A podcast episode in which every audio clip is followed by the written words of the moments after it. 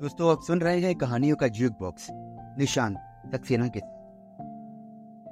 मैं आपको सुना रहा हूँ शेम्यूअल मोसेफ एग्नन की लिखी कहानी, डॉक्टर का तलाक। आपको बता दूँ कि ये एक नोबल पुरस्कार विजेता कहानी है। तो आइए, शुरू करते हैं आज की कहानी। जब मैंने अस्पताल में प्रवेश किया तो मैंने वहाँ पर एक गोरी और सुनहरे बैलों वाली नर्स को देखा इसे रोगी और स्टाफ सभी प्यार करते थे जैसे ही मरीज़ उसके चाप सुनते, वो अपने बिछौने से उठ जाते और अपने हाथ उस छोटे बच्चे की तरह फैलाते जो अपनी माँ की तरफ़ हाथ फैलाता है। और कहते कि, नर्स, मेरे पास आओ। नर्स, मेरे पास आओ। यहाँ तक कि सबसे चिड़चिड़े लोग भी, जिन्हें दुनिया की हर चीज़ से नफरत होती है उसके चेहरे की मुस्कान और मृदुल स्वभाव के आगे झुक जाते। वो जो कुछ कहती, वो करने को तैयार रहते। मुस्कान के अतिरिक्त उसकी नीली आँख वो जिस किसकी तरफ़ देखती, वो अपने को दुनिया का सबसे महत्वपूर्ण व्यक्ति समझने लगा। बार मैंने अपने आप से पूछा, उसे ये ताकत कहाँ से मिली? क्योंकि जिस क्षण उसकी नज़रें मुझ पर ठहरी, मैं भी दूसरे लोगों की तरह हो गया। संदेह उसके दिल में मेरे लिए कोई खास इरादे ना थे। मेरे लिए भी नहीं और दूसरों के लिए भी नहीं। उसकी साथी नर्सें भी उसे खूब चाहती थी कि मैट्रेन चालीस वर्ष की बूढ़ी महिला थी। वो एकदम फीकी और सिरके की तरह तीखी, जिसे काली कॉफ़ी, नमकीन, केक और अपने छोटे कुत्ते को छोड़कर डॉक्टर, रोगी, नर्स सबसे चिड़ती वो भी इस नर्स को खूब चाहती थी।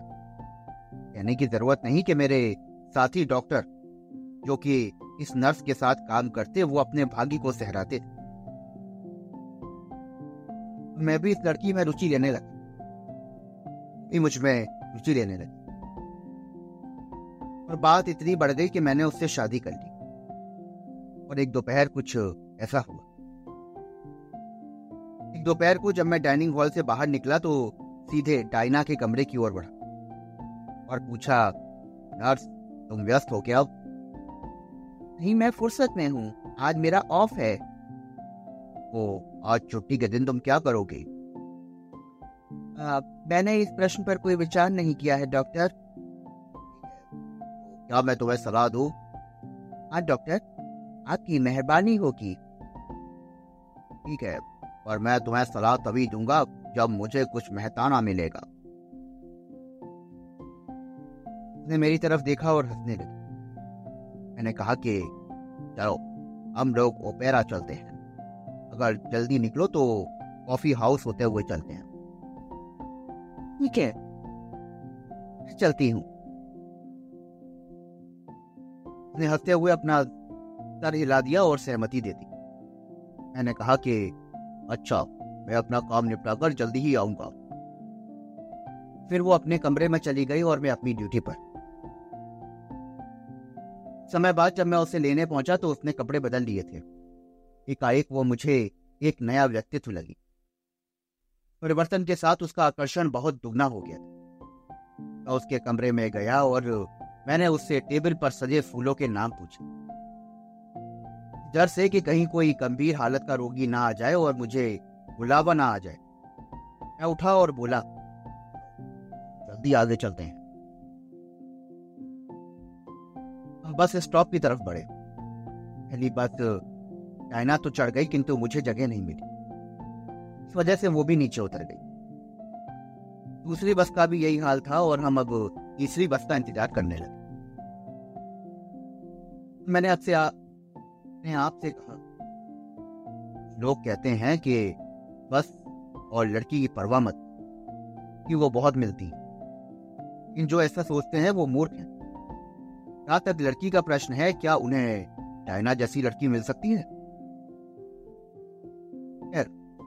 एक बस आई और हमें उसमें जगह मिल गई। ये बस एक पार्क के सामने जाके रुकी और हमने सड़क पार एकाएक मैंने अपनी बाहें फैला दी और कहा कि, चलो, हम अस्पताल की और दुनिया की बातें भूल जाएँ और कुछ मधुर बातें करें।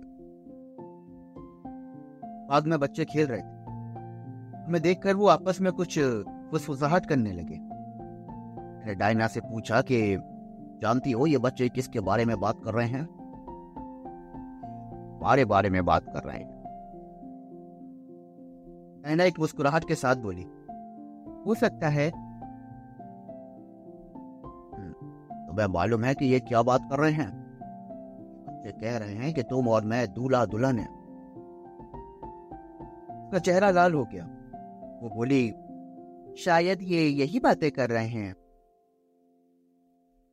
तुम्हारा मतलब है कि तुम्हें इस बात पर कोई आपत्ति नहीं है। इस बात पर?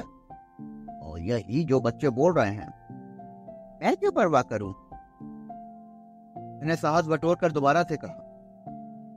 अगर बच्चे जो कुछ कह रहे हैं, अगर वो सच हो तो कैसा रहे? मेरा मतलब है कि आप शादी कर लें तो? वो हँसी और मेरी तरफ़ देखने लगी। मैंने उसका हाथ पकड़ा और कहा कि, ठीक है, तुम अपना दूसरा हाथ भी मुझे दे दो। मैंने उसके दोनों हाथ चूमे और उसके मुख की तरफ़ देखने लगा। उसका चेहरा लाल हो गया। मैंने कहा कि कहावत है, बच्चे और मूर्ख सच बोलते हैं। हमारी सगाई के बाद का समय मेरे लिए सबसे अच्छा था। मैं समझने लगा कि कवि क्यों प्रेम काव्य लिखा करते हैं। फिर भी ना जाने क्यों उसकी आँखों में एक काली छाया थी, जो कभी कभी उस बादल की तरह गहरी हो जाती जो फूटना ही चाहता। एक बार मैंने उससे उसकी इस उदासी का कारण पूछा। ने बिना उत्तर दिए अपनी आँखें मुझ पर टिका दी। मैंने फिर से अपना प्रश्न दोहराया। उसने मेरे गले में बाहें डालते हुए कहा कि तुम नहीं जानते हो कि तुम मेरे लिए कितने कीमती हो और मैं तुम्हें कितना प्यार करती हूँ। मुस्कुराहट उसके उदासी भरे होठों पर फैल गई। ने, ने आपसे पूछा अगर वो मुझसे प्यार करती है तो वो इतनी उदास क्यों रहती है? शायद उसका परिवार गरीब हो। लेकिन वो कहती थी कि वे लोग रईस हैं। शायद उसने किसी और से शादी का वादा किया होगा। और वो तो कहती है कि ऐसी कोई बात नहीं है। मैंने बार बार पूछना चाहा और वो बस मुझे प्यार जताती गई। खामोश रही। और उसकी खामोशी ने मेरी खुशी में एक जहर। मैं बार बार सवाल पूछकर उसे तंग करता रहा और उसने भी उन उत्तर ना देने का विचार बना लिया। फिर एक बार उसने मेरा हाथ अपने हाथों में लेके कहा कि डार्लिंग हम लोग खुश रहें और ऐसा कुछ ना करें जिससे हमारी खुशियाँ खत्म हो।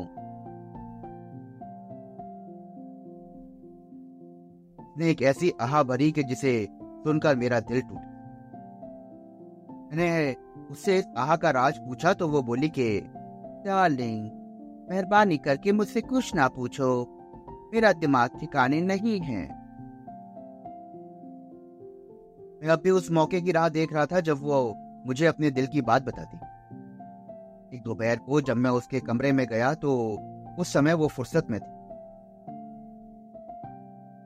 मैं कमरे में बैठी हुई एक नई ड्रेस बना रही थी।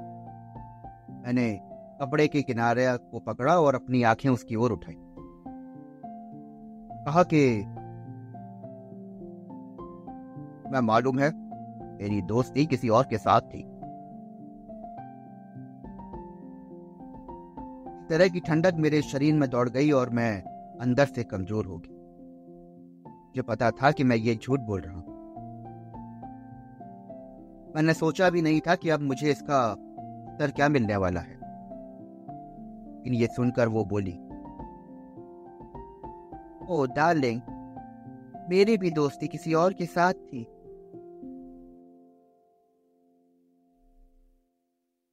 बस पूछो तो उस क्षण वो मेरी नज़रों में गिरी नहीं।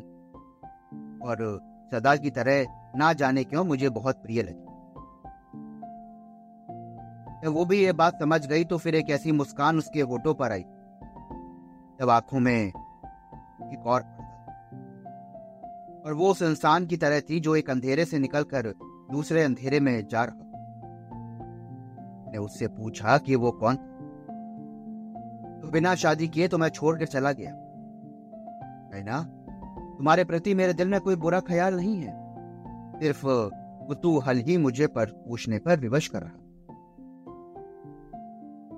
बहुत ज़ोर देने पर उसने मुझे उसका नाम बताया। मैंने कहा कि, डायना, मुझे आश्चर्य है। दफ्तर के एक मामूली क्लर्क ने तुम्हारे पाँव इस तरह डगमगा दिए। फिर वो तुम्हें छोड़ के चला गया। से पता चलता है कि वो अच्छा आदमी नहीं था। सुनकर उसने अपनी आँखें नीचे कर ली और खामोश हो गई। के बाद से मैंने कभी उसे अतीत की याद नहीं मैंने भी उस बात को दिमाग से निकाल देने की कोशिश करी और इस प्रकार हमारी शादी हो गई। शादी के बाद हम लोग अपने हनीमून के लिए एक गाँव में गए। रास्ते में झरने थे, पहाड़ थे और है तो मैं भूल गया। लेकिन एक बात याद रही जो हमारी पहली रात इस होटल में हम लोगों ने रिजर्वेशन किया था, वो बगीचे के बीच में था। के आजू बाजू पहाड़ और झरने थे। जब हम अपने कमरे में पहुँचे तो मेरी पत्नी की नज़रें गुलाब के उन लाल फूलों पर टिकी, जो वहाँ सजाए हुए थे। हँसते हुए कहा कि, कौन है वो बालमानस जिसने हमें इतने अच्छे फूल भेजे हैं? कौन है वो? पति ने बड़े आश्चर्य से बोला और मैंने कहा कि मैं इन फूलों को बाजू में रख देता हूँ, क्योंकि इनकी खुशबू हमें सोने नहीं देगी। अब हम अकेले खड़ी हुई बड़ी सावधानी के साथ उसने अपने कपड़े उतारे और बालों को सवारते सवारते बैठ अपने सर को टेबल पर झुका लिया। मैंने देखा कि वो पैम्पलेट पढ़ रही है, पर लिखा था हर घड़ी अपने स्वामी का इंतज़ार करो कि वो आए। मैंने उसकी थोड़ी पर अपने हाथ लेकर कहा कि मैं इंतज़ार नहीं करना है।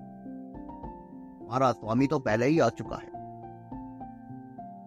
ने बड़ी उदासी से अपनी पलकें उठाई और पैम्पलेट को बाजू में रख मैंने उसे अपनी बाहों में भर लिया और लैंप की बत्ती धीमी कर दी। छड़ फूलों ने अपनी सारी सुगंध दे दी और एक तरह की मधुर स्थिरता ने मुझे चारों ओर से घेर लिया अचानक मुझे अपने बाजू वाले कमरे से कोई पदजाप सुनाई दी। मैंने उस आवाज़ को अपने दिमाग से निकाल देने की कोशिश करी। न जाने क्यों एक अजीब सा ख्याल मेरे दिमाग में आया कि ये वही क्लर्क है जिसे मेरी पत्नी शादी से पहले जानती थी। और इस ख्याल से मेरा दिमाग घृणा से भर गया। भय थे कि मैं कहीं उसे गाली ना दे दूँ, मैंने अपने होठ चबा दी। मेरी पत्नी ने यह देख लिया। था बोली कि डार्लिंग क्या हुआ? मुझे लगता है कि तुम किसी बात से परेशान हो गए हो। बार बार पूछने पर मैंने उसे अपने मन की बात बता दी वो रोने लगी। मैंने उससे पूछा कि, क्यों रो रही हो? उसने अपने आँसू दे हुए जवाब दिया। सारे दरवाजे और खिड़कियाँ खोल दो और दुनिया से कह दो कि मैं कितनी बुरी हूँ। दिन के बाद से वो व्यक्ति मेरे दिमाग से कभी नहीं निकला। मैं उससे बात करता था तो उसका नाम ज़रूर लेता। लाल गुलाब के फूलों की याद आती और अब मैं समझ गया था कि मेरी पत्नी ने उस दिन उन फूलों को क्यों नहीं सूंघा। भी मैं अपने पत्नी के साथ खुश होने की कोशिश करता तो मुझे वो व्यक्ति याद आता, जिसने मेरी खुशियाँ छीन और मैं निराश हो गया। मैं जानना चाहता था कि किस प्रकार का व्यक्ति है वो, जिससे एक अच्छे घर की लड़की को आकर्षित कर लिया। मैं उसकी किताबों में उसे ढूँढने लगा कि कहीं कोई पत्र मिल जाए लेकिन कुछ ना मिले।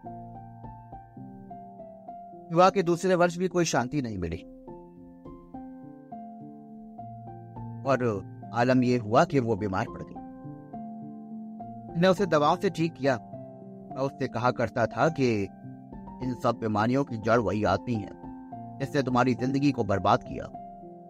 वक्त वो दूसरी औरतों के साथ खेल रहा होगा। मेरे नसीब में एक बीमार औरत छोड़ दी उसने। मुझे पता था कि अगर मैं उस व्यक्ति का नाम लेता तो वो ध्यान ही नहीं देती और चुप रहती। एक दिन जब शाम को हम चाय पीने बैठे तो अचानक से मैं बोल उठा ऐसी बात है जिसके बारे में मैं सोच रहा हूँ। ने अपना सर हिलाया और बोली कि हाँ मैं भी कुछ सोच रही हूँ। बताओ कि मेरे दिल में क्या छुपा है?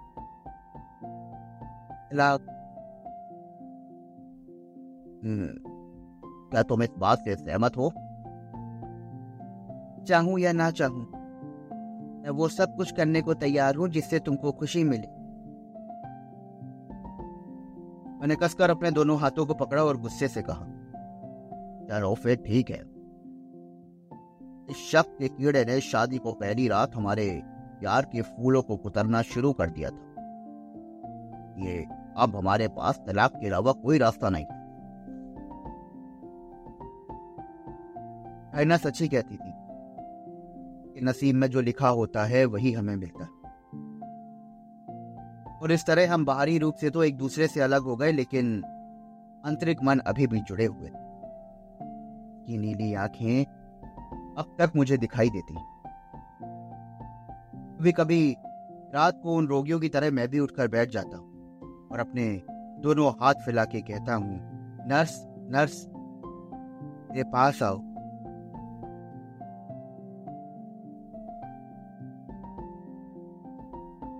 दोस्तों, अभी आप सुन रहे थे मेरे साथ शेमुअल मोसेफ एग्नन की नोबल प्राइज जीती हुई कहानी, डॉक्टर का तलाक। आशा करता हूँ कि आपको ये कहानी बेहद पसंद आई होगी।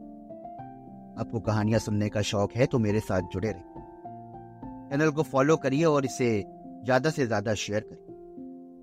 मैं फिर मिलता हूँ आपसे अगली कहानी के साथ।